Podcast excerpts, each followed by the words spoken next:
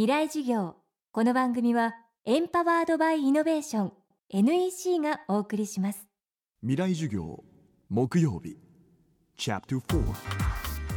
未来事業。今週の講師はアメリカ出身の詩人アーサー・ビナードさん。来日からおよそ24年、巧みな日本語で詩や絵本を発表する一方、翻訳も手掛けています。またエッセイストやラジオパーソナリティとしても活躍。鋭い観察力と辛口の批評で社会問題にも積極的にアプローチしています。ニュースや情報があふれる現代社会で、私たちは何を信じたらいいのでしょうか。未来事業4時間目、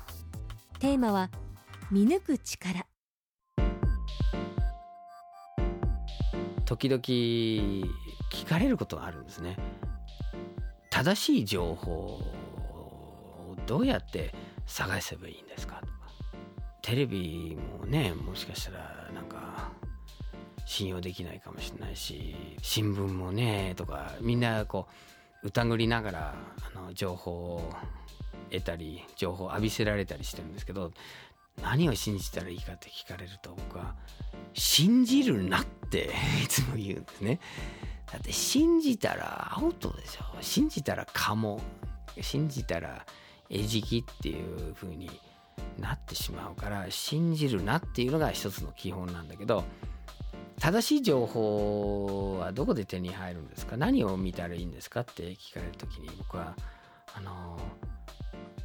CIA のことを思い出すんですね。CIA の予算って凄まじいものなんですよね。ブラックバジェットって言って、詳細は何も分からないんですけど、想像を絶する額を毎年使ってて、それは何のためにやってるかっていうと、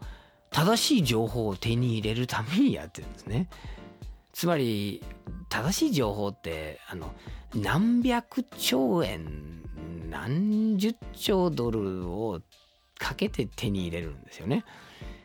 正しい情報って金や銀やダイヤモンドよりも貴重なんですね。だから各国の政府が情報機関みたいなものを作る。で、そういう正しい情報を手に入れるためには少し汗をかかなきゃいけないんです。いろんな人の話を積極的に聞く必要があるし、で何よりも大事なのは、その具体的に自分が掴んだ情報について今度疑り深くいろいろ考えて見抜くこと。ですからマスコミの情報って正しいものが来るわけないじゃないですか。そんな正しい情報がただで手に入ると思ったら大間違い。正しい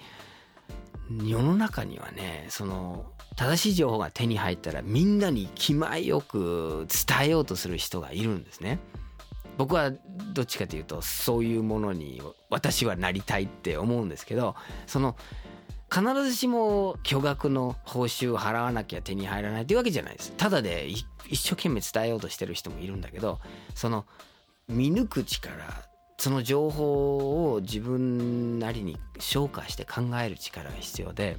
その今生きてる人たちだけに頼るのもちょっと危うい感じがするんですね。ですから宮沢賢治は81年前にこの世を去ったんですけど、賢治が残してくれたその見抜くレンズがたくさんあるし、一度も直接会ったことないけれども、この人が作った素晴らしいその見抜く装置を使うっていう、文学が絶対生きていく上で必要なのは、その文学の中には本質を捉える道具がいっぱいある。だから政治についても経済についても考えるときに、政治評論家の話だけ聞く、あるいは政治家だけの話を聞いたりしたら、もう全く本質が見えないんじゃないですか。もっといろんな時代のいろんな人の視点をこう使って疑って、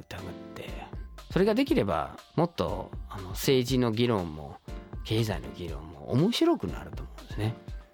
なんでこんなにつまんないこう狭い範囲の中でみんな話すのかなっていつも思うんですけどね。